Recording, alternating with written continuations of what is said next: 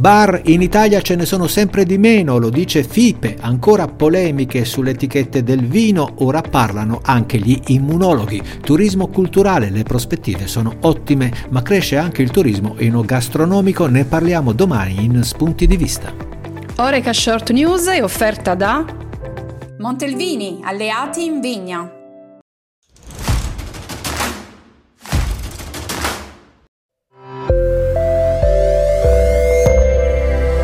Buongiorno, bentrovati nel podcast di Oreca Channel Italia.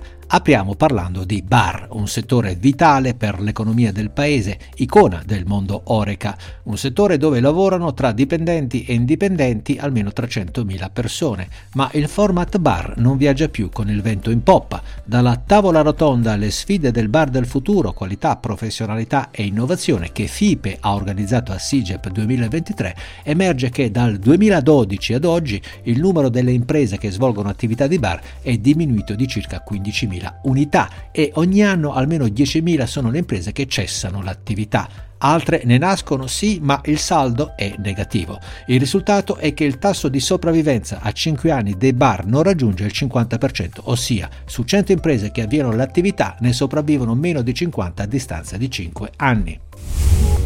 Andiamo ora sul dibattito della settimana. Etichette minacciose sul vino, sì o no? La questione è calda e le polemiche non mancano in seguito al via libera dell'Unione Europea di consentire in Irlanda per ora di porre sulle etichette delle bevande alcoliche scritte del tipo nuoce gravemente alla salute. Le istituzioni e le realtà italiane che promuovono il vino e le bevande alcoliche si schierano ovviamente apertamente e senza mezzi termini contro la reticenza dell'Europa che non mette assolutamente in chiaro la differenza tra consumo responsabile e abuso alcolico.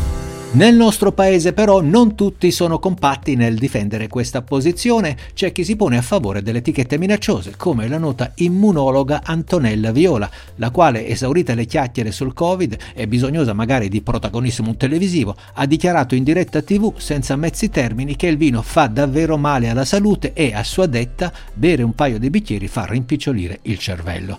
Posizioni di principio, con il paraocchi, il vino, come tutte le bevande alcoliche, ma anche no, fa male se ne bevi una botte in una giornata. Non mancano, e meno male, i distinguo meno pretestuosi. Fra i tanti segnaliamo quello dell'enologo Riccardo Cottarella, che fa notare come le modiche quantità di vino sono anche parte della dieta mediterranea e che sul vino si fa terrorismo inutile. Da Leonardo da Vinci a Giacomo Leopardi, i più grandi cervelli umani bevevano vino. Prosit. Parliamo di turismo, da quello culturale a quello enogastronomico, il settore ha riconquistato finalmente la sua normalità. I dati in prospettiva sono lusinghieri. Per il turismo culturale in Italia sono previsti 12 miliardi di ricavi entro il 2028. L'Italia in Europa è la nazione che primeggia in questo tipo di turismo, un primato dovuto alla straordinaria ricchezza di opere d'arte che vanta il paese. Il 70% del patrimonio artistico culturale del mondo è in Italia. Sul turismo turismo culturale si può quindi fare anche meglio.